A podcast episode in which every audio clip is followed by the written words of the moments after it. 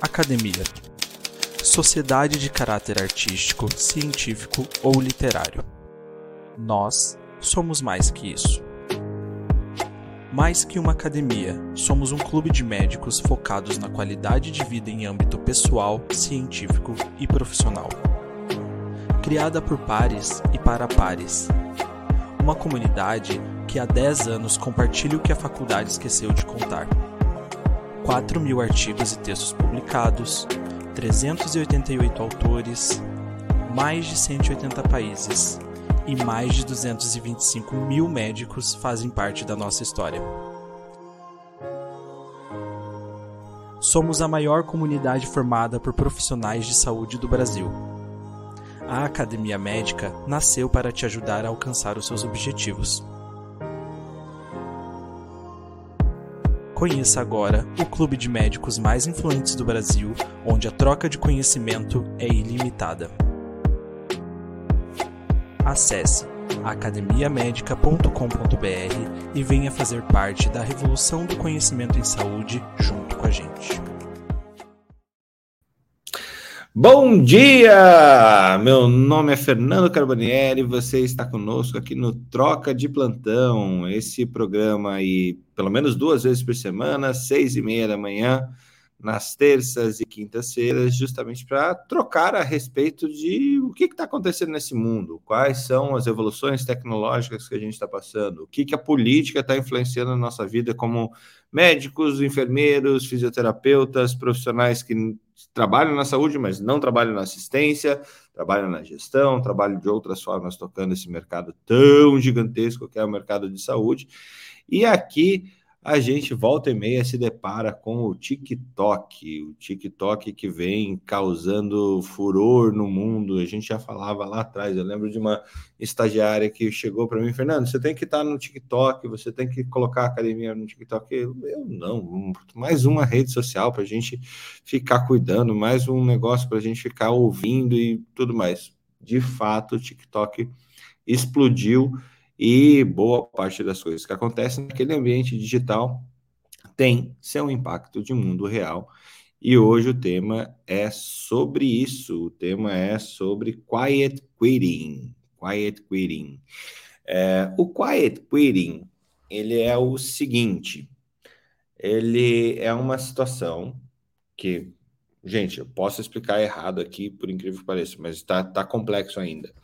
É, é uma situação onde o colaborador, o funcionário, a pessoa que você contratou, ela vai trabalhar exatamente a quantidade de horas, tempo e com as atribuições que você contratou ela para fazer, tá? É, ou seja, você não vai colocar expectativas superiores ao que está escrito no contrato dela. É, e ela não vai atender coisas além do que está nesse contrato. Então, apesar do termo ser ruim, falar sobre demissão, é, não é bem esse ponto, é uma questão de atender às expectativas. E por que, que eu comecei falando no TikTok? Eu vou mostrar para vocês um videozinho que, que trouxe o, essa. Foi o primeiro vídeo no TikTok que, que explodiu esse, esse assunto. Deixa eu colocar aqui para vocês que é esse daqui. Vamos lá, ó, já tem quase 500 mil likes o negócio, mais quase 5 mil é, respostas e foi compartilhado 42 mil vezes esse vídeo. E ele fala o seguinte.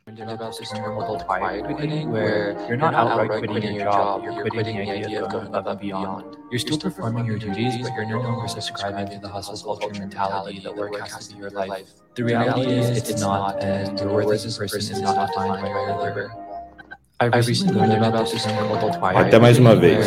You're not outright quitting your job, you're quitting the idea of going above and beyond. You're still performing your duties, but you're no longer subscribing to the hustle culture mentality that work has to be your life. The reality is it's not, and your worth as a person is not defined by your labor. Então, como ele diz no vídeo, é, você não está abandonando o seu trabalho, você está abandonando a ideia de ir além e mais além.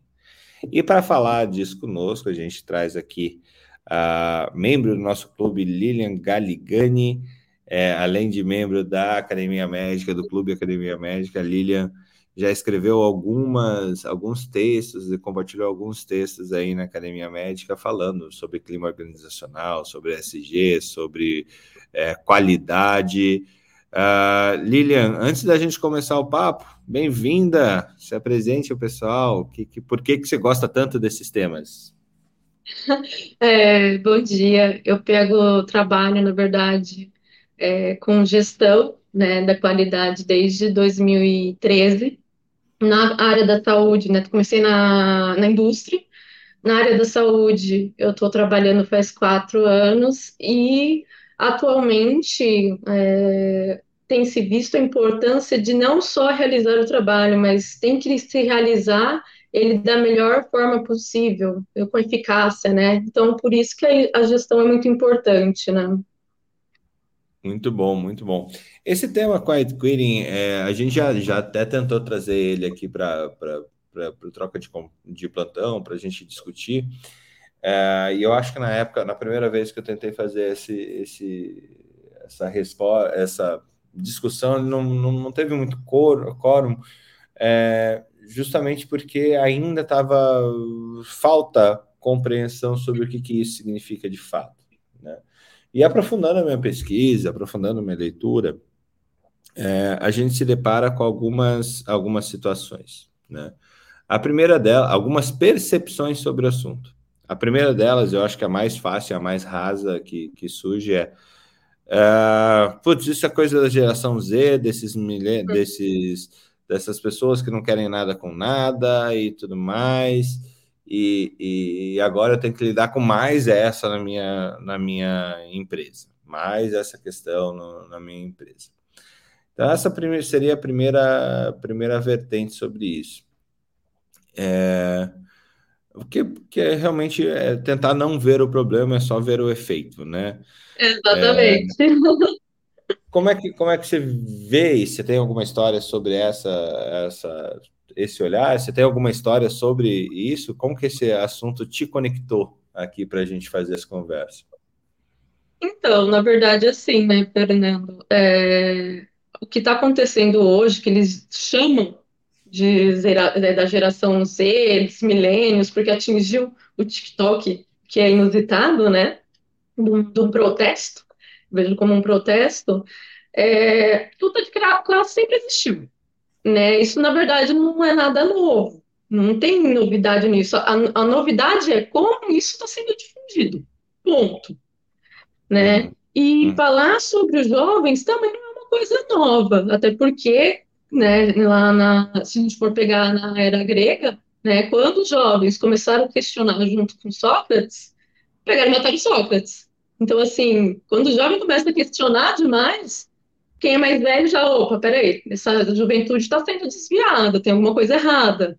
Né? Então, está sendo atrelado à geração milênio, à geração Z, porque, querendo ou não, essas são as gerações que estão entrando no mercado agora, entendeu? A geração Z, que é a que eu faço parte, tem 30 anos, né?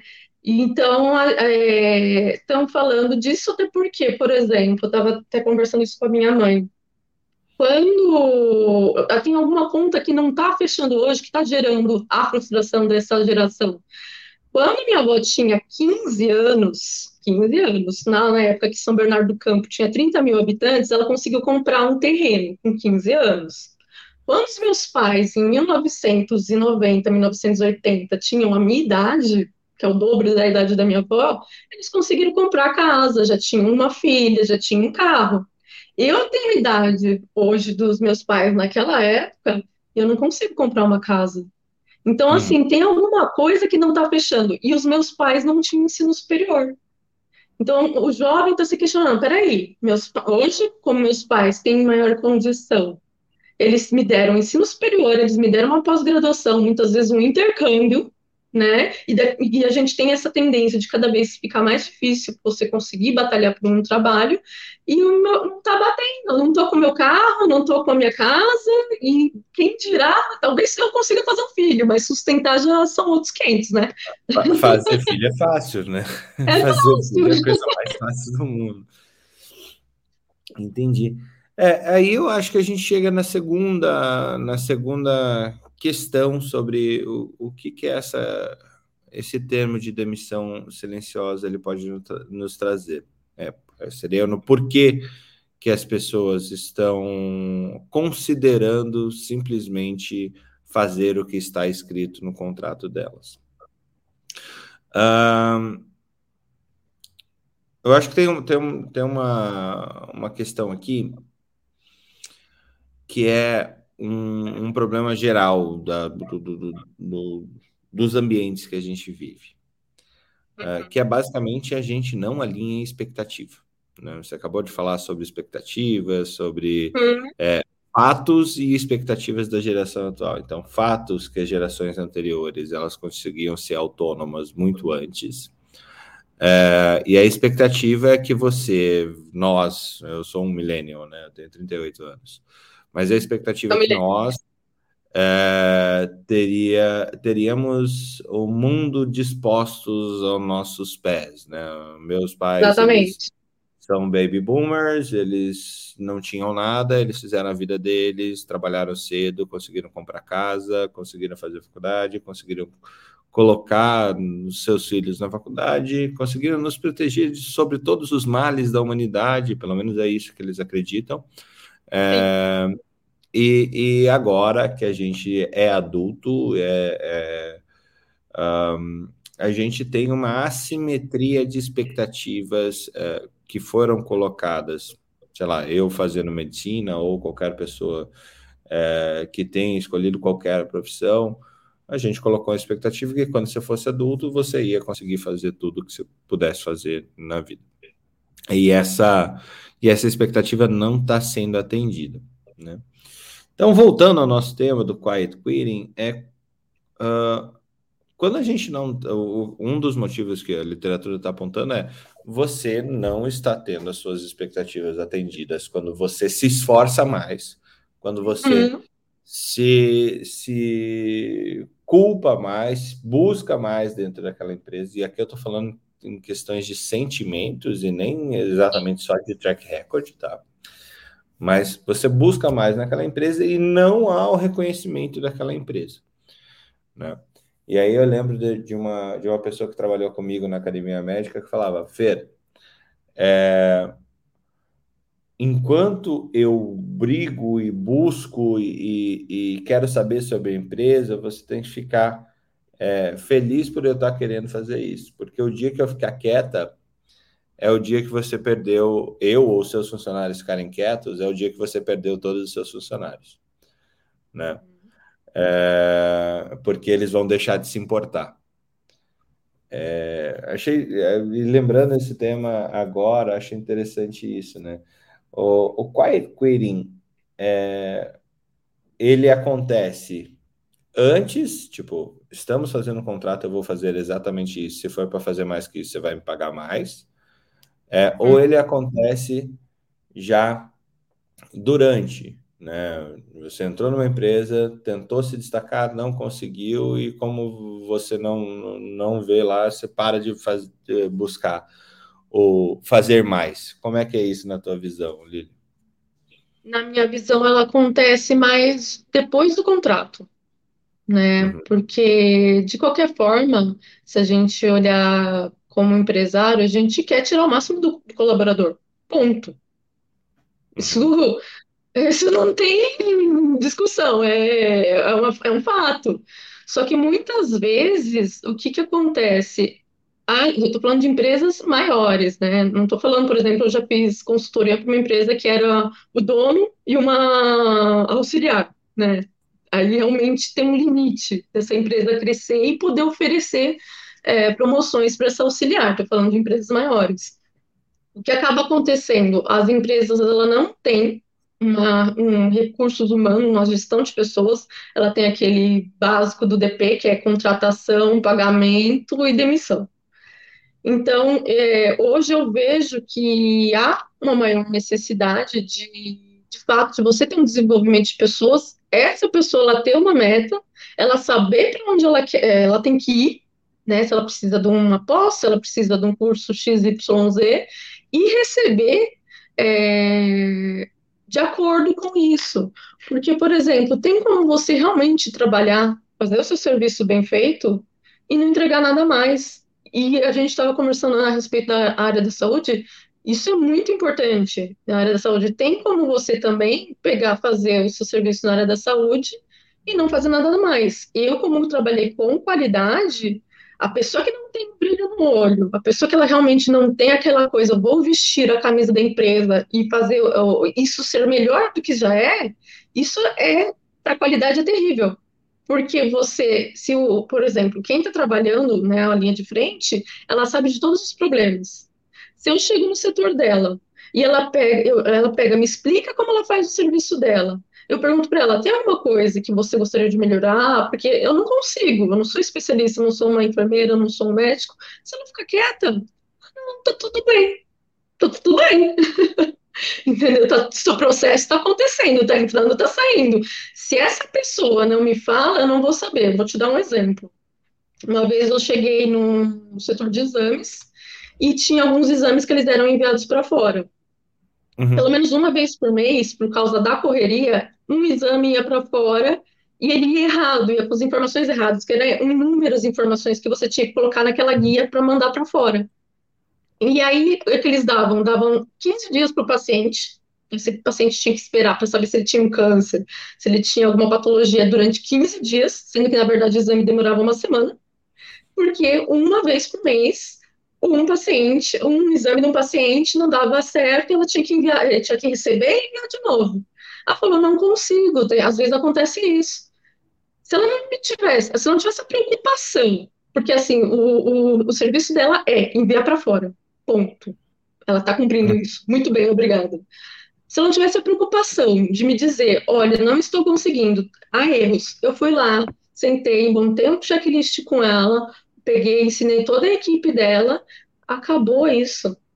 Entendeu? Então, assim, você consegue conquistar o paciente, né? Você consegue é, é, encantar, a gente chama de encantamento com o paciente, porque ele estava esperando 15 dias, agora ele está esperando 7, porque se esse exame chega mais cedo, você avisa para esse, esse paciente. Por quê? Você teve uma profissional que falou, não, ó, eu tô com essa dificuldade. Eu percebo que uma vez por mês é, o exame vai errado. E aí você fala, ah, mas um dia alguém vai perceber. Não percebe, já fazia anos que acontecia isso. Já uhum. fazia anos que aquele, aquele processo. Então, tem como você fazer o seu serviço, fazer o que você foi contratado para fazer, sem ter o brilho no olho, sem dar esse mais, sem vestir a, a camisa da empresa. É isso que está pegando. Porque, assim, às vezes você pega, você melhora todo o sistema, você é, dá o seu melhor, mas, assim, será que alguém reconheceu isso dela? E é isso que o profissional atual está procurando, entendeu? Isso é uma das vertentes, né? Eu acho que tem, tem um ponto interessante também que casa com uma das leituras aqui sobre o Quiet Quitting é, que eu fiz e que você trouxe de forma bem, bem exemplar é, o quiet quitting ele está associado também ao perfeccionismo. Então, olha, olha que aparente contrassenso que a gente está vivendo, né? Então, a gente está uhum. dizendo que a pessoa que quer é, quer menos responsabilidades, quer apenas as responsabilidades que estão no contrato dela, ela é mais perfeccionista. Sim, Sim, porque é, ao, devido ao fato de você não ensanduichar as atividades dela com tantas outras coisas que não estão uhum. é, dentro da, da do, do, trabalho dela, ela tem a capacidade, e aí é treinamento, é muito do que a, a Lili estava falando, é treinamento, é você pegar, fazer um onboarding, criar um sistema de feedback adequado, saber é, ensinar a pessoa a montar e ver processos, ter indicadores para que ela tenha processos é, para que ela avalie seus processos, quer dizer, É, e, e com isso, com a pessoa que tem tempo para avaliar as coisas, você consegue melhorar o serviço que aquela pessoa foi contratada para fazer. Então, seria uma métrica, uma, uma base para você tornar o seu serviço mais perfeito, mais próximo da perfeição. Né? Então, num, num, momento parece um total contrassenso. Tá, como assim você está falando que eu fazer menos coisas me ajuda a fazer é, a coisa mais perfeita? Sim, sim. sim. vai ter mais tempo para isso. Concordo. Inclusive, eu acho até que esse movimento ele veio devido à pandemia, né? Muitas empresas, ela, é, é, ele é um reflexo da pandemia, né? É, muitas empresas elas pegaram, é, fizeram mais uma equipe enxuta, demitiram muito devido à crise, obviamente.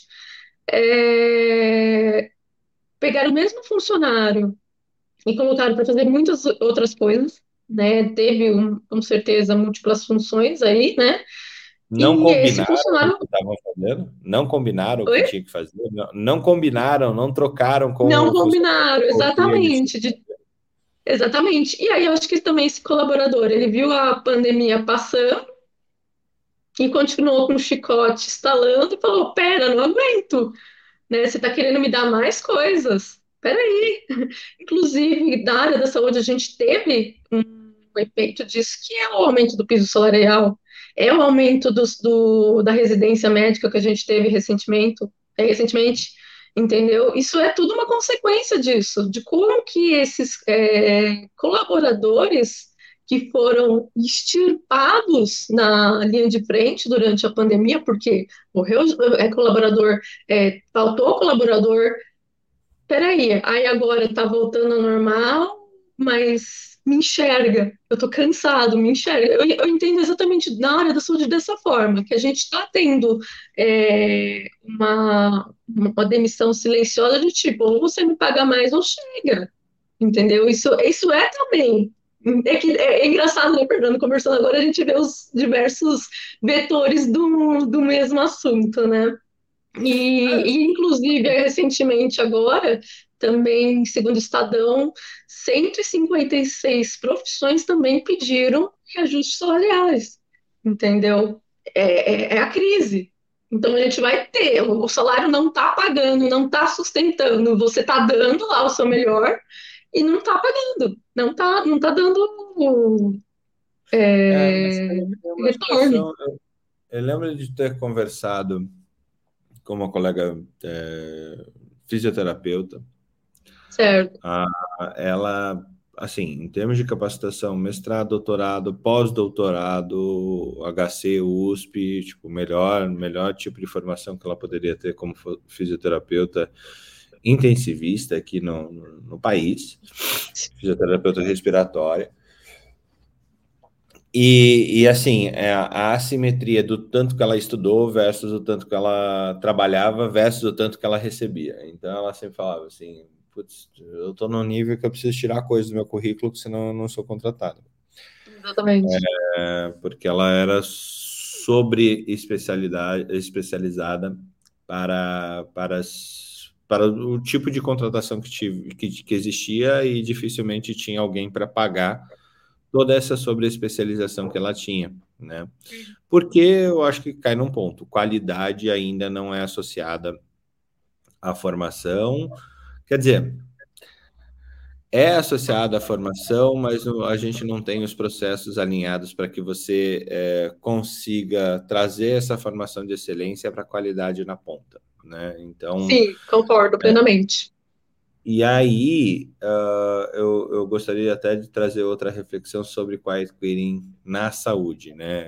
Uh, uh, a gente tem pontos de vista completamente diferentes dentro do sistema. Eu sou médico, a Lili é, é, gest, trabalhava com a gestão, gestão de qualidade, então são, são, são pontos diferentes para observação do mesmo problema.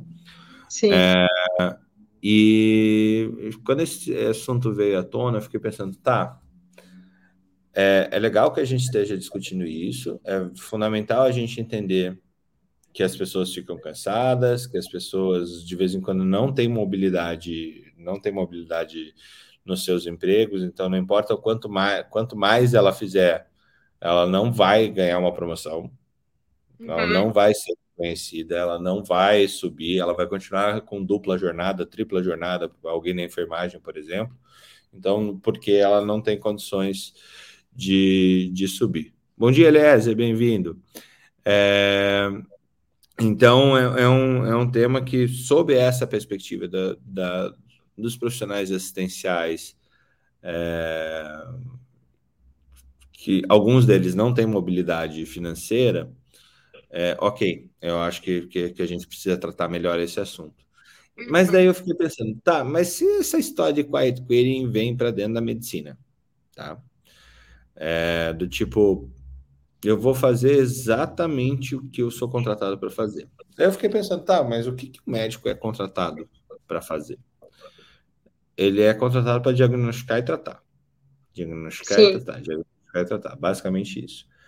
É, só que a amplitude do, do, do, das ações para você diagnosticar e tratar é muito grande, muito grande. Eu lembro uma vez, uh, algumas vezes, para falar a verdade, infelizmente, que daí já eram millennials entrando no mercado de trabalho, principalmente em plantão, uh, e, e num hospital, não vou falar o nome, que eu trabalhava, estava se uhum. discutindo um caso de um, de um paciente que entrou no PS e não drenaram o tórax desse paciente, né?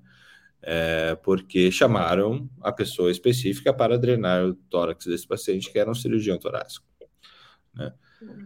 O que, assim, é, um, é uma, uma condição, a necessidade de você drenar o tórax de alguém é uma condição que ameaça a vida da pessoa. Ameaça, e esse paciente acabou morrendo, infelizmente. Mas é, é um caso onde eu, eu não vou fazer isso porque não está no escopo do meu trabalho, levou à morte do, do, de um paciente. Né? Então, a partir do momento que a gente vem dessa cultura, eu não vou fazer o que não está previsto na minha atividade, é, ou que aparentemente não está previsto na minha, na minha atividade, é, nesse caso eu julgo que estava, porque você é ponta, você é, é, é o profissional que está ali para, pelo menos, não deixar aquele paciente morrer, se ele tem condições de não morrer, né? Uh, esse lavar as mãos para deixar que o pessoal é responsável e você deixar o tempo passar para isso é o teu que está na reta. Né? É o teu, é, tua atividade como profissional que está na reta e a sua é, essa consideração de não prestar a atenção adequada ao paciente Uhum. E o que gera para a gente, assim, nesses sistemas verticalizados, nos sistemas onde que a gente está começando a ter o médico com contratados é, CLT, é, a gente já falou aqui que, que esse fenômeno ele acontece pela assimetria de expectativa versus o que está escrito, né? É, escrito no contrato.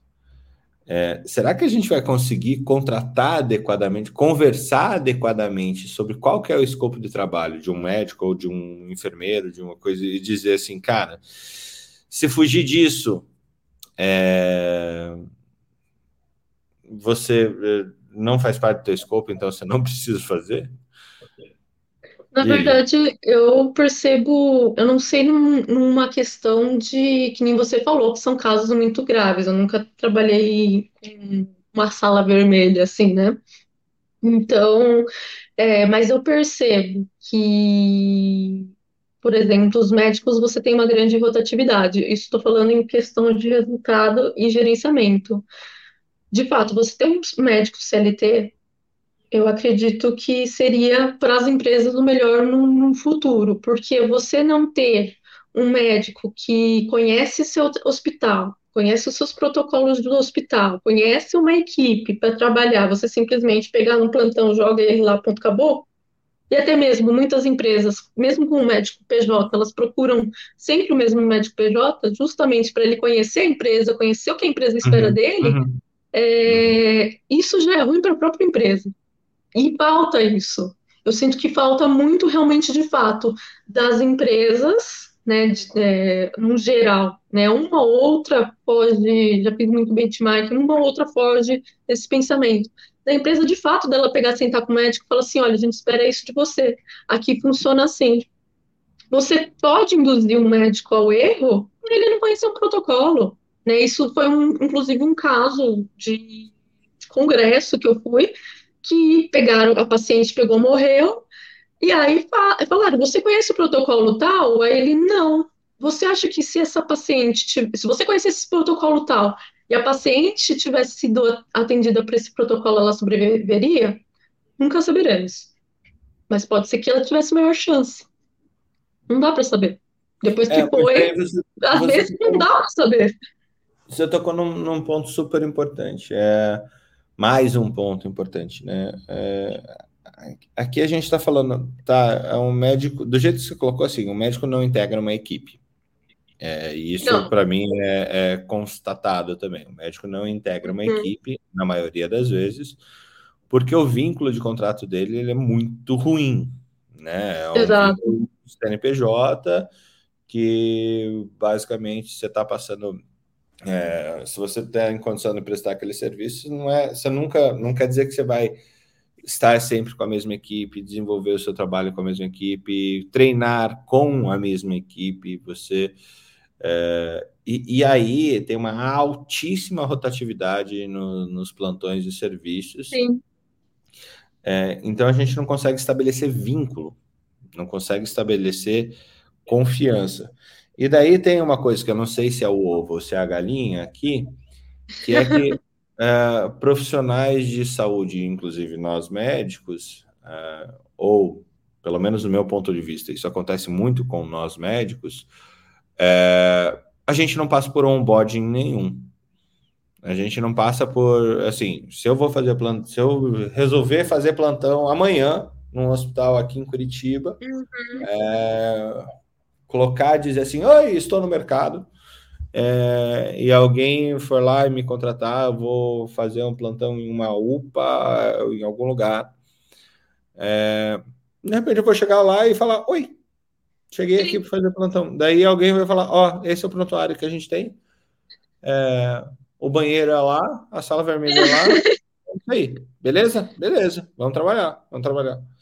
Então é, é muito pouco, essa combinação ela é muito pouca para que um serviço seja desenvolvido com, com qualidade, ou essa falta de pertencimento a uma equipe, essa uhum. falta. É, eu acho que você tem razão, por um ponto é a falta de vínculo. É, Sim, será que ele pegou, não fez porque ele realmente, ah, deixa morrer aí que não sou eu? Ou esse médico, na verdade, ele tá pegando, tá com plantões muito longos, porque assim, é, residência médica são 60 horas, pelo amor de Deus, já trabalhei mais que 60 horas uma vez na vida por um tempo e não aguentei. Nossa, eu fiz... E, e assim, não foi com vidas humanas. E não foi com vidas humanas que eu trabalhei mais de 60 horas. Nossa, e... no começo da carreira, na, da carreira eu, eu, fiz uma vez um plantão de 72 horas. Deus é mais. Então, assim. Eu, eu ganhei é... metade dos meus cabelos brancos naquele plantão. Então, e você quer mais é, profissão que leva chicotada do que a profissão da saúde? Entendeu? Então, tipo, essa demissão silenciosa, com certeza ela pode vir, porque a carga é grande. É, o, o, salário muitas vezes não é tão agradável assim, muitas vezes, várias vezes, né, não, não condiz mesmo para um médico, para um, um enfermeiro, não condiz. Então, às vezes, será que as pessoas não tentam fazer também só o básico porque é o que dá? Entendeu? Porque se também, se ela tentar fazer mais, ela vai é, pegar, se desgastar tanto mentalmente que a saúde dela vai ficar comprometida, que é esse o ponto né? Às vezes você precisa fazer, muitas vezes no, no hospital, no, no, é, você precisa fazer das tripas coração. Entendeu? Então você também tem que é, ter uma preservação é... tua. É triste. E eu trago uma outra reflexão para a gente que está em, hum. em para nós que estamos, estamos em, em, diferentes setores olhando a mesma coisa, é, é se isso vem de uma forma pensada, né? Eu vou fazer exatamente o que está no meu contrato para fazer, é, ou se vem por uma forma do burnout mesmo. É, eu acredito tipo, eu que venha do burnout. É, burnout. Eu vou fazer porque eu não vou mais. Porque eu já eu, trabalhei vou... em empresas que tiveram, assim, de uma vez, quatro enfermeiras é, afastadas. entra por burnout. A pessoa não, acaba não conseguindo, entendeu? Entra por um burnout uma, inconsciente. A gente acaba é, tendo uma, um movimento inconsciente. Eu acredito que é muito do movimento inconsciente. Entendido. Tipo, eu não consigo largar meu emprego porque eu preciso pagar minhas contas, mas eu também não tô afim de, de, de me esforçar mais porque eu também não vou ser reconhecido. Então. Eu não é consigo. E eu não consigo. Eu não, eu não consigo. Excelente. Excelente. Bom, se tiver alguma pergunta, pessoal, que está assistindo a gente, pode mandar aqui que a gente pergunta, sugestão, fala. É, estamos aqui também para ampliar essa discussão. É, ainda sobre o tema, é, sobre esse burnout, aqui realmente a gente fica nessa nesse em cima do muro, né?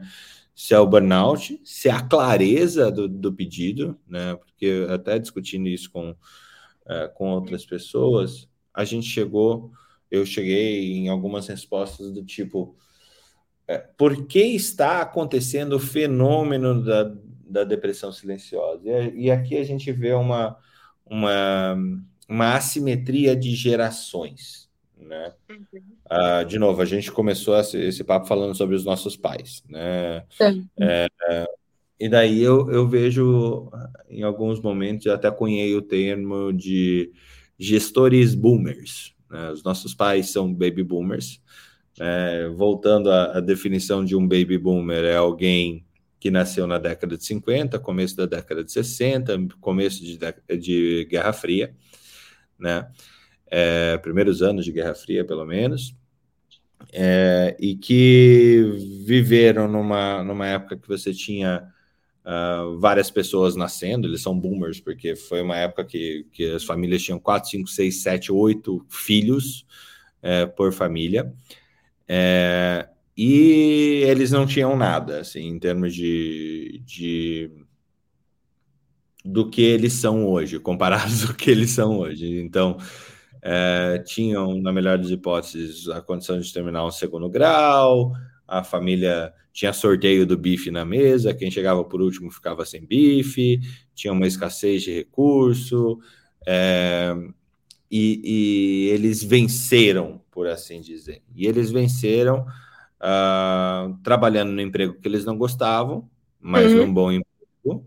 Né? Então, todo mundo tinha que fazer, pelo menos aqui no Brasil, todo mundo tinha que fazer uma, um concurso público, porque o concurso público dava estabilidade, dava segurança, dava desenvolvimento para você, para sua família, dava a capacidade de você é, estudar, fazer sua faculdade, se formar e continuar naquele emprego por 30 anos, onde você se, aposentaria, se aposentaria e seria feliz para sempre.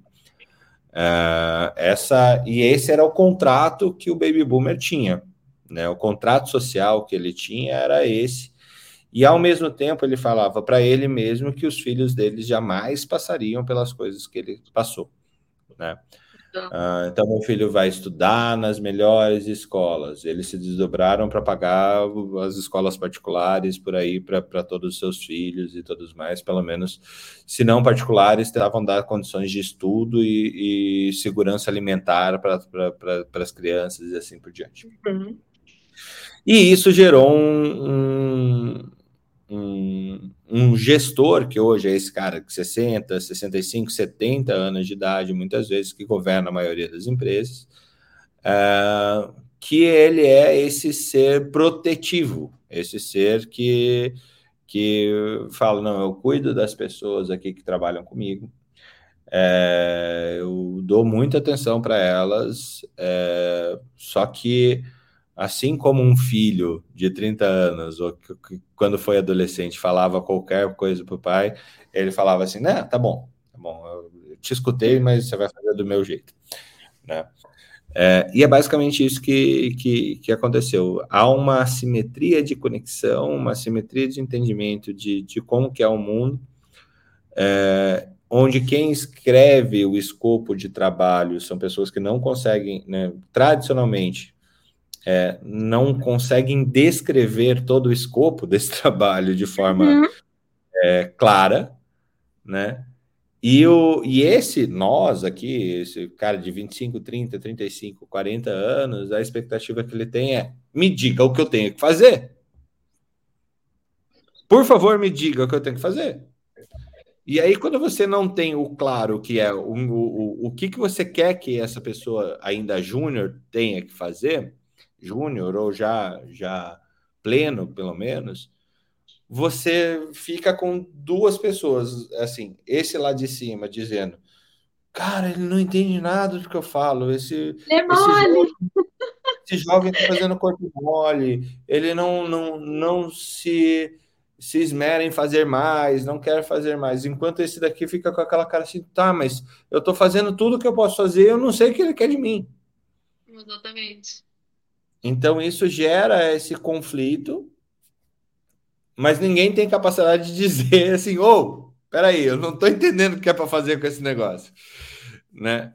E aí eh, deram hoje essa, essa assimetria, essa desconexão entre escopo, avaliação do, do, do trabalho, porque não tem como você contratar alguém sem avaliar esse alguém, e daí é, volta o problema para nós, boom, é, nós millennials, a gente não sabe ser avaliado também, é, que fica nessa, nessa coisa do essa assimetria de informação, né? Então, sempre um lado está fazendo mais enquanto o outro está fazendo menos, e esse entendimento fica complicado.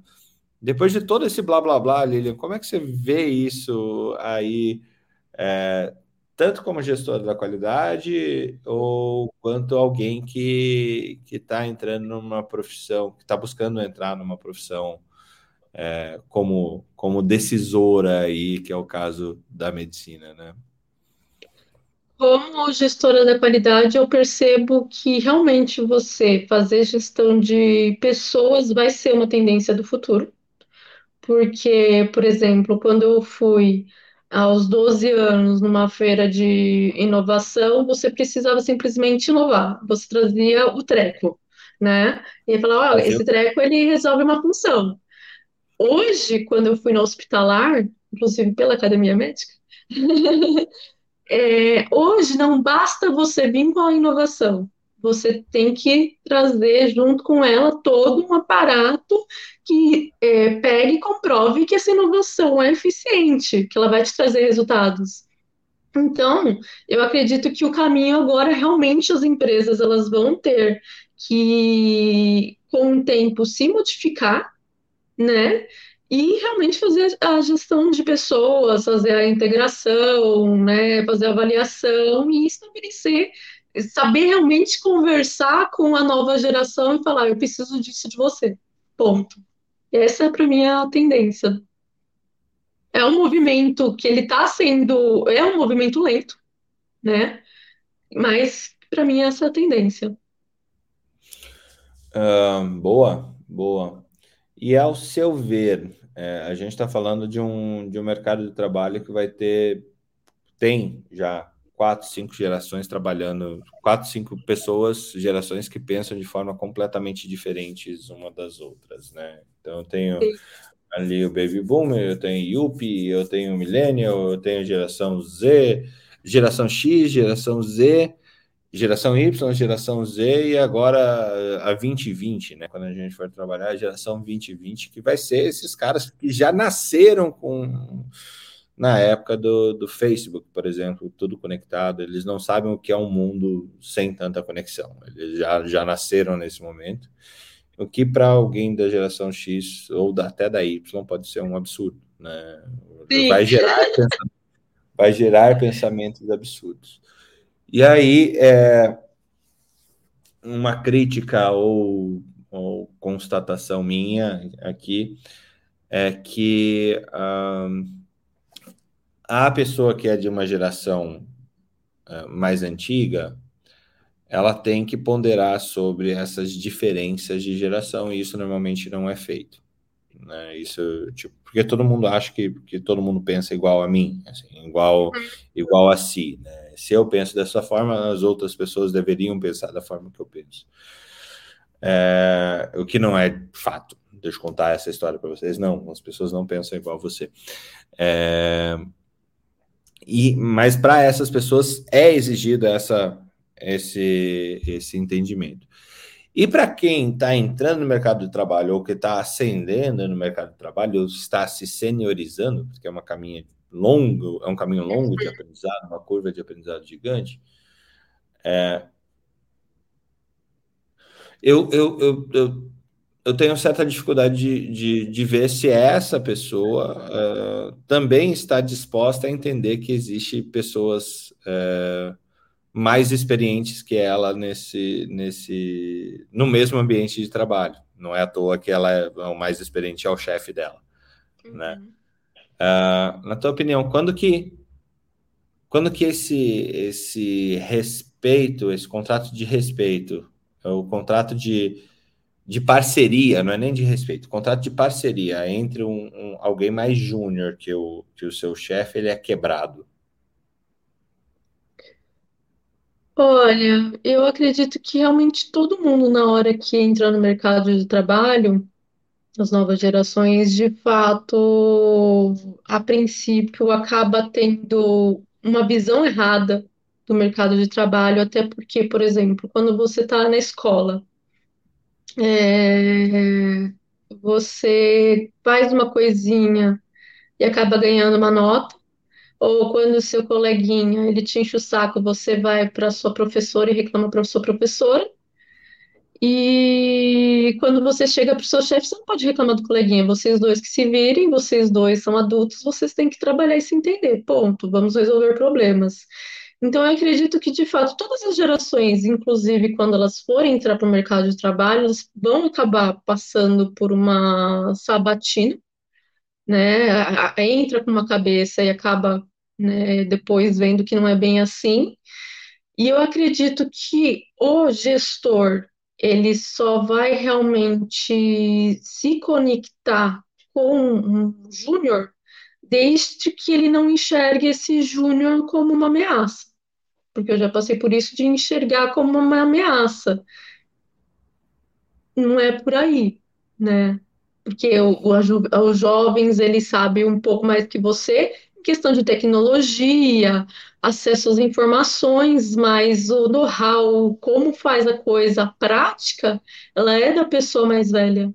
E, infelizmente, há muito isso no setor é, corporativo de o mais velho enxergar o novo como uma ameaça. E isso não é de hoje, não é de 2022. Isso é desde que o mundo é mundo, ponto entendeu? Talvez se o gestor mais velho parar de enxergar o mais novo como uma ameaça, parar de segurar informações, porque informação é poder. Às vezes eu pego, né, é, seguro um tipo de informação, porque isso na minha cabeça é o que me mantém é, num trabalho, pode ser que isso quebre, se quebre.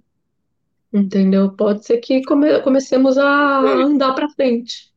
Perfeito. É, eu acho que é, dentro das consultorias que a gente faz aqui na Academia Médica, diversas empresas de saúde aí do país inteiro, é, esse ponto é muito claro, Lilian, a, a falta de transparência. A uhum. falta de transparência entre no, no relacionamento empresa-empregado, uh, empresa, uh, chefe, subordinado e assim por diante e falta de liderança também, né? Tudo isso que você falou é, é uma questão é, que eu, eu, falei numa, numa aula que eu dei esses dias. A gente tem que trocar poder por liderança. Sim. É, é fundamental que a gente troque poder, seja qual ele for, pela liderança de equipe, liderança das pessoas que você tem. É, e olha, olha só que interessante, o Eliezer trouxe aqui uma, uma percepção dele, ó. Essa questão do escopo é uma coisa interessante, pois, como já dizia um amigo meu, ao trabalhar numa grande empresa de engenharia, ele falou: aqui qualquer idiota trabalha bem, porque o JavaScript é muito bem detalhado, né? Ai, então, assim, é sensacional, né? Porque é, se, você, é, se você está sendo claro com o que a pessoa tem que fazer, com o que a pessoa é, faz e qual, como que ela mede se ela está fazendo isso bem, como que ela está sendo medida pelo gestor dela se ela está fazendo isso bem, é, porque você vai perder tempo não fazendo essas coisas, né? Então, assim, você é contratado para uma coisa só. É, é óbvio que esse é um, é um tipo de coisa que não acontece para empresa pequena, né? Porque empresa pequena uhum. é muito difícil você ter é, uma pessoa fazendo uma coisa só.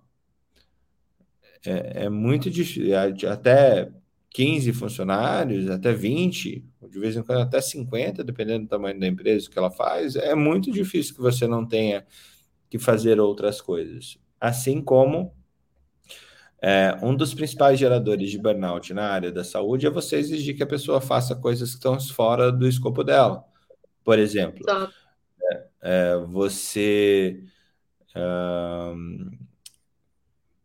você solicitar a enfermeira trabalho de secretária, por exemplo, que é extremamente comum, Como? a gente vê isso Como? acontecer todo, a enfermagem sendo secretária, porque é, de gentileza você gerou uma quase uma, uma obrigação, né?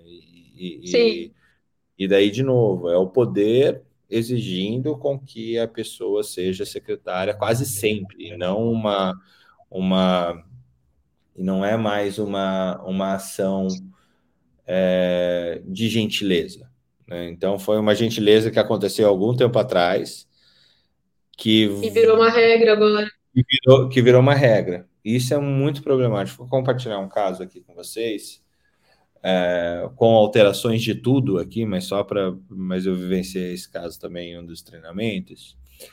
É, que foi o seguinte: estava treinando uma equipe, uma equipe de saúde completa, é, super legal, é, mas quase não tinha médico, tinha um ou dois médicos na, nesse treinamento, e era um treinamento grande, tá? É, e, e assim, todo mundo muito engajado e tal, para poder desenvolver aquele, aquela ação, uh, a gente fazendo isso com simulação realística e tudo mais. E dentro do, da questão, o que, que eu observei?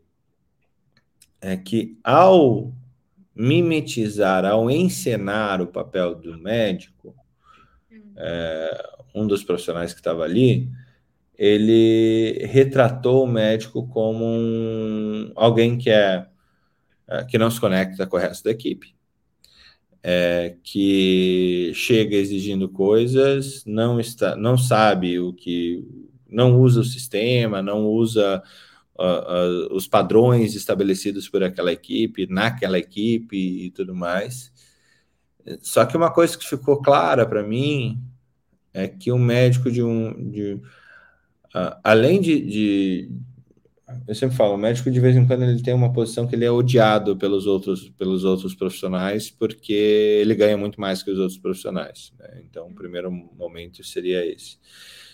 Mas não era isso que estava acontecendo ele ali, o papel do médico, ele estava sendo uh, retratado como jocoso, como digno de risada, como digno de. Hum.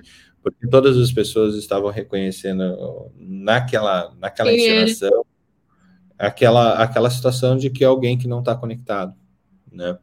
Então você tinha todos os, os integrantes de uma equipe de saúde completa e esse médico ele não ele era retratado como um, um bobo, bobo, infelizmente, assim, eu saí consternado desse, desse, desse treinamento em aferir que, cara, essa não é uma, não, não é uma situação isolada. Uhum. Não é. Não, não é uma situação isolada. E aí a gente tem que, tem que entender tem que tentar entender, porque assim, a gente pode simplesmente falar, ah, bando de qualquer coisa e tal, e essa seria a postura errada para tentar resolver o problema. É... E aí, é, você vem de gestão de qualidade e tal.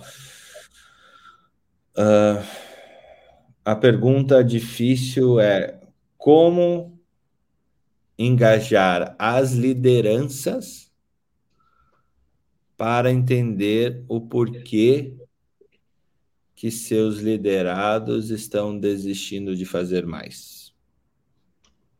Pergunta difícil, hein? Ah, se fosse fácil, a gente não estava discutindo aqui no Troca. É, é, é complicado. Realmente, isso não se resolve num treinamento. Não se resolve num, num dia de, de palestra. Não se resolve.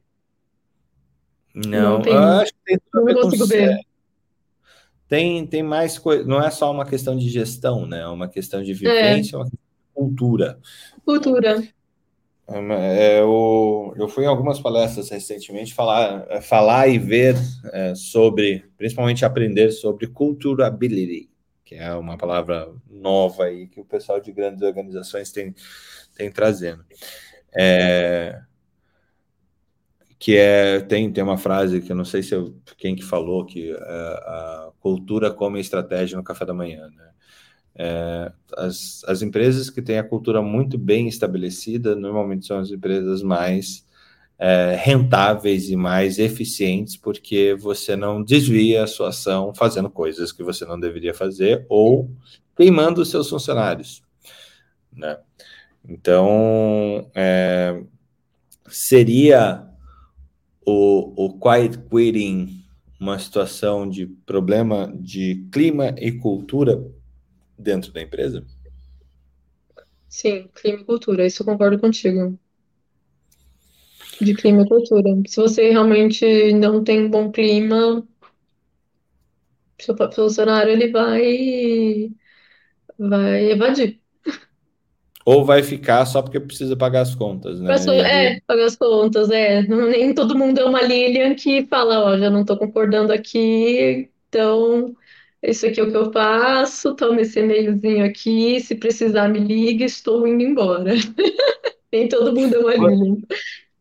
Mas você, você não fez o. Você fez o quiet quitting antes do quitting, né? Porque assim, você está falando de uma demissão. Você se demitiu, né? Mas antes de se demitir, te quebrar o vínculo da empresa, você tentou é, repactuar suas atividades e como é que foi Sim. isso? Sim, eu peguei, estavam querendo passar mais coisa do que deveria e eu dei um não. Mas também dei um não porque é aquela coisa, né? Não tenho filho, não tenho aluguel para pagar, e eu falei não. E sinceramente foi libertador. Falei, não, chega, já tem coisa demais. Foi libertador. Cheguei em casa, meu pai falou, fez muito bem. Se fosse meu pai e minha mãe, ia falar, tá bom, ok, me dá mais aí, isso daí, porque, né, tem um, um gurizinho em casa pra pegar criar. Mas Lili, é- aí eu tenho uma dúvida, né? É, eu acho que muitos. A gente já passou por isso e via outras pessoas passarem, é, é, que é a situação seguinte. Você está exigindo mais do teu colaborador, você está exigindo mais do teu funcionário, é, e em vez de, de, de você ter uma, uma conversa uh, da pessoa falar, cara, eu tô tá pesado para mim, tá difícil. Uh, queria conversar contigo de ou a gente contrata mais alguém ou você me paga mais para fazer isso, porque isso já fugiu ao motivo do, que, do qual eu fui contratado. Isso não acontece. Isso muitas vezes não acontece. Uh, essa essa esse nível de conversa do, do, do colaborador falar é, vamos conversar, me paga mais, eu quero um aumento para poder fazer isso e tal, e, e, deixar de fazer essas coisas e fazer essas coisas que você está me pedindo e tal. É, daí eu, eu fiquei me perguntando, tá, será que eu não dou liberdade para as pessoas conversarem? Elas, tipo, ficam com, com receio, com medo, com coisa parecida para poder ter esse nível de conversa. É, porque... Serem mal interpretadas, né? Tipo, aí pediu é. meu aumento, aí ele olhou feio para mim e me mandou embora. Também é, é um vetor, né? É porque assim, eu nesse quesito eu vou realmente compartilhar uma situação pontual, né? Comigo, realmente, eu, a primeira vez eu avisei três vezes. Três vezes, ó, quero aumento. Peguei mais coisa, tô tocando bem, quero aumento. Ah, não dá, não dá, não dá, não dá, não dá, não tem plano. Ah, não dá, ele não quer, que era o dono. Aí a terceira vez eu peguei e falei, olha, estou pedindo minha conta. E de fato consegui 231% de aumento na empresa seguinte. Um aumento extremamente significativo. Que realmente estava defasado. E a segunda vez também, ó, preciso do meu aumento, preciso do meu aumento. Vai, peraí, a política da empresa diz que é para me dar aumento, só ganhei aumento, serviço. Também pedi para sair, né? Mas não é todo mundo que tem essa, é, esse privilégio, que eu considero um privilégio, de simplesmente falar, ó, eu não tá aqui, foi bom o nosso relacionamento durante dois anos, neste momento não, não, a gente não está batendo mais, o, o, que vocês querem não é mais o que eu quero, tchau, não vou prejudicar a empresa, né? Vou embora, todo mundo feliz, e um dia a gente se reencontra aí, porque o mundo da saúde é um novo, né? Um é, dia a gente se reencontra, entendeu?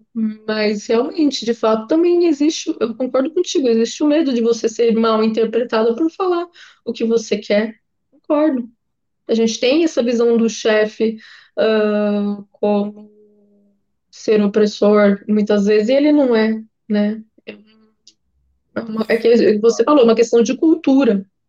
Talvez seja isso, né? É, de, né, o que eu te é, sugeriria de como realmente seu, os seus colaboradores te veem, né? Talvez se você pegar é, denotar aquele momento de que você vai sentar com colaborador e com colaborador, entender quais são as necessidades de cada um, né? É, porque às vezes só uma porta aberta, né, literalmente uma porta do, do escritório aberta, ela não é convidativa.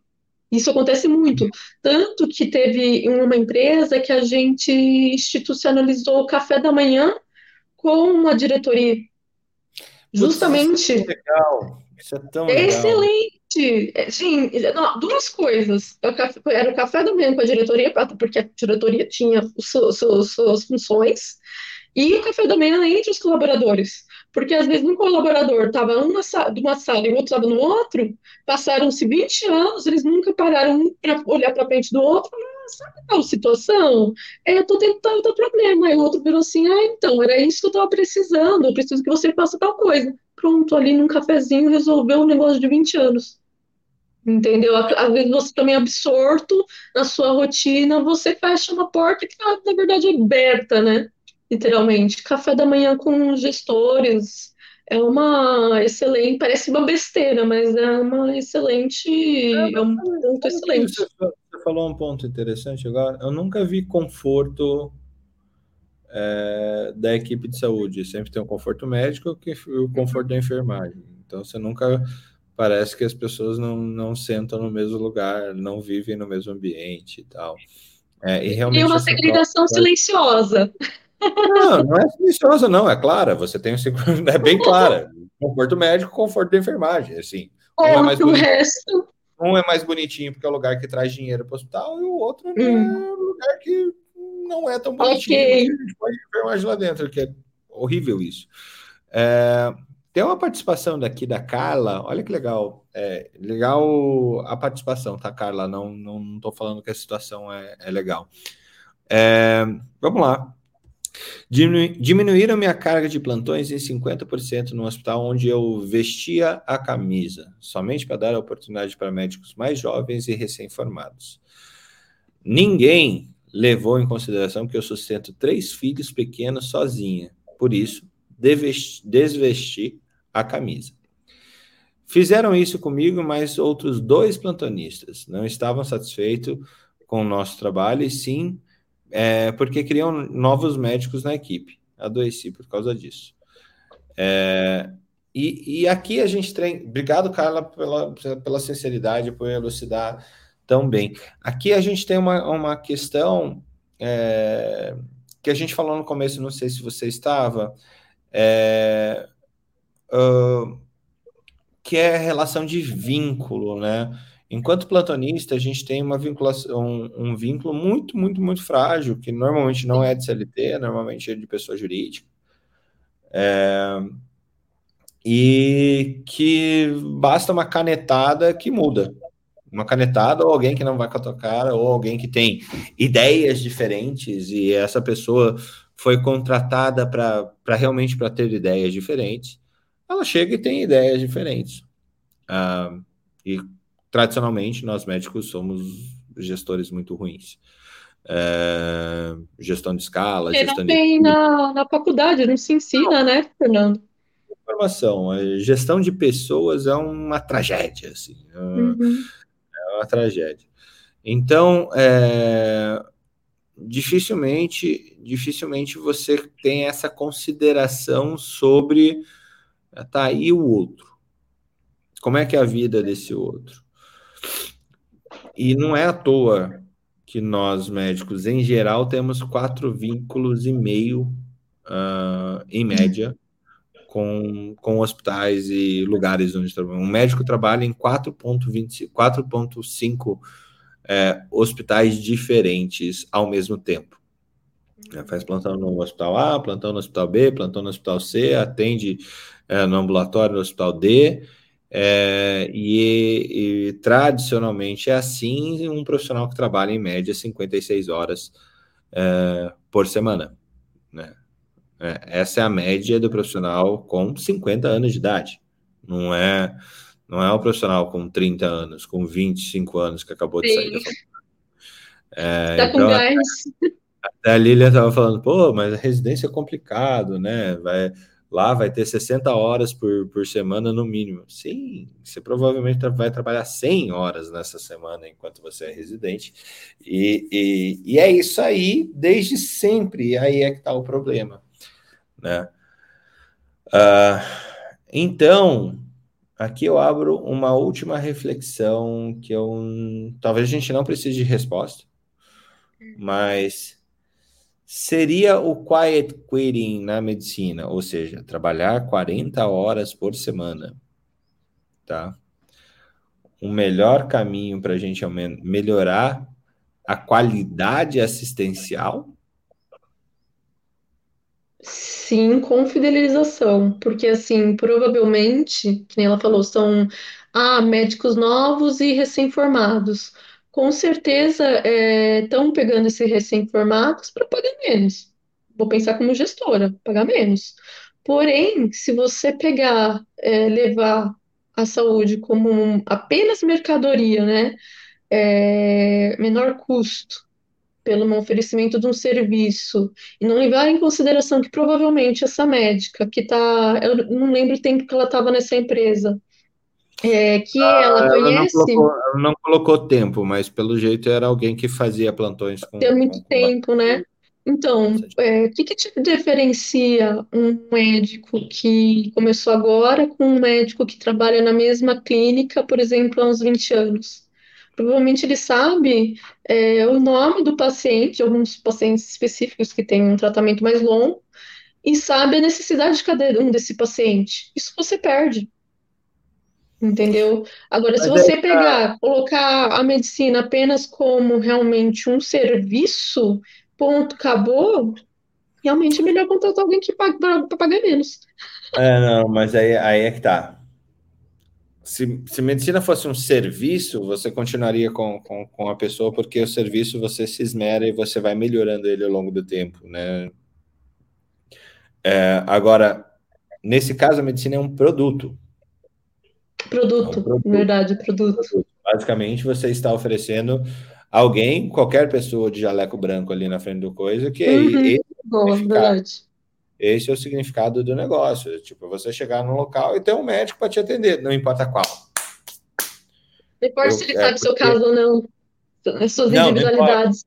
importa. Então, na cabeça do gestor, se isso for mais barato de fazer, é, ou, por exemplo, não estou falando que é o teu caso, tá, Carla? É, mas, por exemplo, ah, putz, esse cara aqui tá me dando problema, porque ele quer. ah, ele tá reclamando da equipe, porque ou ele tá reclamando do ambiente, da ambiência, que aquele quarto não, não, não tá adequado, tá feio, tá sujo, tá, tá reclamando de alguma coisa. Então, em vez de resolver esse problema, eu vou matar ele, porque eu vou colocar uma pessoa aqui que não conhece o sistema, não conhece como que, que a gente está fazendo, ela só vai entrar e vai fazer. Tem isso também. Né? Tem, tem formas de resolver o problema para ele que não resolve o problema para mais ninguém, mas para o gestor resolveu. Chama de gestão burra. Burra. burra. É, a gente gestão fala... burra é o nome, ponto. A gente chama de gestão burra, gestor chama de gestão burra, ponto. Faz gestão. Eu, eu tenho certeza. Não, ele, ele resolveu o problema, ele terminou a reclamação, né? matando a pessoa que estava reclamando. Ótimo. Perfeito. É, parabéns, ganhou uma estrelinha. É, é, você já deve ter conhecido isso, né? NPS, gente, é uma, uma métrica que chama Natural Promoting Score. Todo mundo aqui já resolveu, já, já respondeu alguma coisa de NPS que é Uh, você indicaria esse serviço para outra pessoa? Tá? E você, de 0 a 10, você fala se você é, indicaria ou não, uh, sendo que uh, as, as métricas aqui acima de 75 você está com serviço de excelência, é, entre 0 e 75 você está com serviço neutro, tipo, não importa, as pessoas estão lá, e abaixo de zero você você tem detratores do teu serviço. Tipo, ninguém recomendaria você para ninguém. E normalmente você tem mais detratores do que promotores. Na saúde, não. Na saúde, normalmente, se você tem. Saúde tende a ter NPS alto, porque basicamente as pessoas.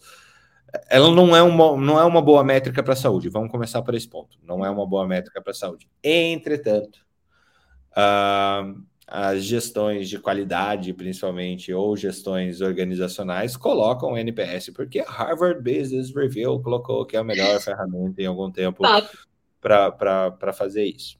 Né? E aí tem uma coisa que a gente vê, já vimos em alguns lugares, que é, tá, colocaram um totem no PS para mensurar NPS. E aí os resultados começaram a vir. Né? É, e os resultados detratores, ou abaixo da excelência. Né? Tinha campo para comentário? Tem também, tem também. Mas. Porque campo para comentário traz tanta coisa que você fica misericórdia, é legal, não né? sabia. Eu, eu é interessantíssimo. Você descobre coisa que você fala, meu, eu trabalho todo dia aqui. É, exatamente. É maravilhoso. E, e aí, quando o NPS. É, assim, existe uma, uma uma ditadura do NPS nas grandes empresas hoje, porque é como elas aprenderam a, medir a qualidade do serviço, né? Uh, e daí, de repente, chega lá, pô, coloquei o totem do NPS e começa a vir 40, 30, esse tipo de coisa de NPS. Qual é a atitude do, do gestor boomer tradicional? Desligar a máquina do, do, NPS. Puxa da tomada, que enquanto eu continuar cego, isso daqui não vai me, me, me maltratar. Então... Sendo que o certo era você tentar rastrear da onde que do, do, do, processo que ele tá com problema. É na recepção, é com o médico, é o pó. E daí, quando esse cara pega esse resultado, o que, que ele faz? É verdade. O que, que ele faz com a equipe? Senta Posso usar uma pala palavra pesada? Poder pode, assim, não aconselho, mas pode. Faz a básica comida de rabo geral? É, é, faz. E assim, é... E daí no fim do dia é justamente o gestor que não está sabendo avaliar, não está sabendo o que fazer com aquela equipe, não tem a, a formação de gerir pessoas, não tem a capacidade de perguntar, gente, tá, como que a gente pode melhorar esse negócio? A tua equipe. Então, é, voltamos, assim, quiet quitting também é um problema de transparência. É, sempre, eu acho que sempre a gente vai chegar nessa, nessa lógica. A transparência de você conseguir conectar com a sua equipe e entender onde que você está falhando como gestor, como, como o gerador de demandas para essa equipe é, quanto a própria equipe com as demandas que ela tem para você como gestor. Então, se você se considera um dirigente, você tem que dirigir, mas dirija baseado nas demais pessoas que fazem o teu negócio parar de pé. E o negócio de saúde, para ele parar de pé, é assim, é uma loucura, mas para. É, é muita gente envolvida. Então, se a gente não, não cria essa cultura de feedback, essa cultura de desenvolvimento constante, essa cultura de transparência e troca efetivamente o poder pela liderança, Se a gente não trocar o poder pela liderança, a gente vai ser o, o, o, esses gestores pelas pessoas, matando as pessoas, dando burnout nas pessoas. Eles vão ser os promotores de, de empresas, de empresas de saúde que a gente não gostaria de ser cliente. Então, Sim, acho concordo. Que acho que uma reflexão importante. Se você está num grau de liderança e você tem liderados, seja como CNPJ, como médico, infelizmente a gente não tem como mudar isso assim. Né? Essa parte de contratação por CLT e CNPJ, que é uma das bases é, da vulnerabilidade como um todo.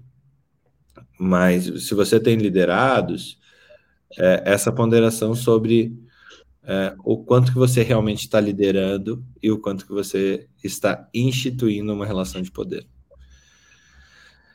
Lili, é, considerações finais. O que, que, você achou desse nosso papo? Ah, eu, eu gostei, porque eu não imaginei onde ele ia parar. Ah, eu nunca sei. Foi longe, sei. foi longe. Queria agradecer, Fernando, demais. E é, pegar também, pedir para todo mundo me seguir também lá na Academia Médica, porque logo, logo vamos ter novos, novas postagens, né?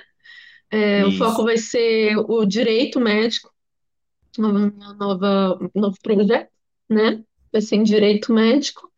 Vou ter ajuda aí de um advogado, do advogado Vitor Colamel, que ele tem experiência em é, direito trabalhista e agora ele está fazendo pós em direito médico. Então a gente está conversando muito nesse quesito, porque eu entro com a visão da saúde, né, o prático, e ele entra com a parte jurídica. Então a gente tem uma, vai ter uma boa série aí que está nascendo aos pouquinhos, infelizmente devido ao vestibular.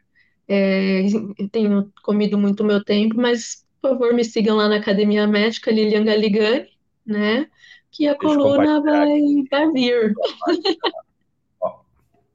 A Lilian já escreve, já, já escreveu alguns textos, ela realmente é, se, se focou bastante em qualidade, né? Então, questão da farmácia clínica, do home care, como é, como é que ele funciona, é, ferramentas para segurança do paciente, escassez, desigualdade, falta de saneamento básico, como que isso impacta na saúde. A gente discutiu isso em outros, em outros momentos. É como o CEP de nascimento é um determinante social de saúde, né? É, metas internacionais de segurança do paciente, núcleo de segurança do paciente, ferramenta para paciente, lei geral de proteção de dados, telemedicina, é bem variado os temas que ela coloca. Sigam aqui a Lilian na, na própria academia médica para a gente continuar esse debate. E Lilian, eu só tenho a agradecer para você, é, por você é, estar sempre tão disponível, sempre ter entendido aqui o que, que a gente quer fazer com a academia médica. A gente já faz há 10 anos isso aqui na academia médica e, e e essa grande comunidade das pessoas que trabalham na saúde, né? Sejam como, como eu, médico, sejam outros assistenciais, como enfermeiros, fisioterapeutas, técnicos de enfermagem. Uh, são 14 profissões assistenciais na saúde, então é um zoológico inteiro de tudo quanto é jeito, tudo quanto é raça, tudo quanto é cor, tudo quanto é animal que tem aqui que trabalha na saúde, e a gente precisa se conviver de forma harmônica. É, e é difícil, sabemos que é difícil, mas vamos conseguir em algum dia. É, eu acho que estamos conseguindo. É, e boa sorte aí nessa tua jornada de, de mudança de carreira aos 30 anos. Provavelmente não vai ser sua primeira mudança, não é a sua primeira mudança de, de não é a sua última mudança de carreira, né? É, dentro da medicina a gente vê algumas mudanças de carreira é, acontecendo e são bem interessantes. Mas, de novo, só tenho a agradecer a você. Obrigado, viu? Obrigada, Fernando.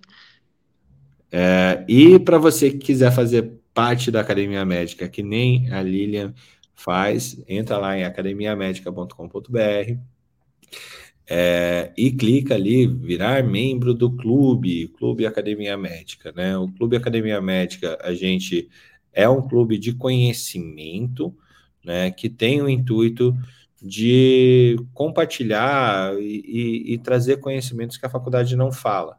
Né? É, vivenciar esse clube é realmente achar oportunidades aqui de, de você é, trabalhar temas que normalmente você não tem, tipo reflexões vitais sobre a morte, humanidades médicas, história global da saúde, telemedicina, algumas situações que a gente simplesmente por falta de treinamento acaba perdendo, como gasometria arterial e outras questões assistenciais, mas principalmente com o clube, é, a ideia é ter uma comunidade que se importa com a saúde, que se importa com o desenvolvimento da saúde e que sabe que saúde não é só a nossa prática, prática assistencial diária, saúde é muito mais, é muito mais complexo que isso. Então, é, em termos de conteúdo, né, que é muito conteúdo, já são mais de 400 horas de conteúdo que a gente tem na Academia Médica, que a R$ 99,00 por mês você tem acesso a tudo isso. Então, é, te espero lá. Qualquer coisa, entre em contato comigo ou com a equipe da Academia Médica, arroba Academia Médica em qualquer lugar, e a gente conversa mais sobre isso. Lilian, é, tem algum tema que, que a gente teria que trazer no troca sobre a sua opinião? Na sua hum. opinião, qual fazer aqui na próxima? O bom é que é sempre pinga fogo, assim, pá, fala pra gente. Tem. É, eu achei interessante a parte que o Wagner, isso foi no curso de reflexões vitais da saúde, com cuidados paliativos, ele, a gente já apontou bastante isso até hoje. É, ele falou que mais do que médico, depois ele teve que aprender sobre gestão. Então, eu não sei se já foi dito no troca de plantão, um médico do futuro. Hoje, o médico, que é o que eu vejo como desafio, eu sei que eu não vou simplesmente fazer um curso de medicina e ficar por isso mesmo. Hoje, o médico ele tem que saber é, fazer gestão e que, infelizmente, eu acredito que acaba o curso de medicina sendo defasado nesse sentido porque não dá tempo né? Muita coisa, o curso já é longo, são seis anos, e ainda você tem que fazer uma especialização, mas talvez seria interessante discutir com os médicos como eles veem esse futuro, né? Eu gostaria de saber realmente que caminho né, eu tenho experiência da questão da qualidade, de gestão, né, então, aspas, eu estou um pouquinho na frente para poder ajudar meus colegas, né, na faculdade, mas é só isso? Será que tem mais alguma coisa? Esse médico do futuro tem que se inteirar de mais alguma coisa que ele não tinha que se inteirar antes? A gente, a gente fez um bate-papo, uh, tá uhum. no, no, nosso canal, seja aqui no YouTube ou seja no podcast, em qualquer agregador que você entrar. Uhum. Tem um, um troca de plantão dessa segunda temporada que a gente falou sobre futurologia da saúde. Participou eu, Albert, a, a Marie e o Newton Nunes. Então, é um, tá um episódio realmente sensacional. É, que não está tão viajado e falando sobre como as, as startups que olham. É, não, não é uma questão de startup, é uma questão de pé no chão e como que a gente faz isso. Recomendo bem esse episódio de Futurologia da Saúde. Gideane, que vai editar esse vídeo, pode colocar ele em algum lugar aqui na hora que ele estiver na gravação. Tá bom, gente? Um abraço, Lili, mais uma vez. Muito, Obrigada. muito, muito obrigado. E até a próxima. Espero você aqui com, com nos próximos Troca de Plantão também. Um beijo e até mais. Tchau.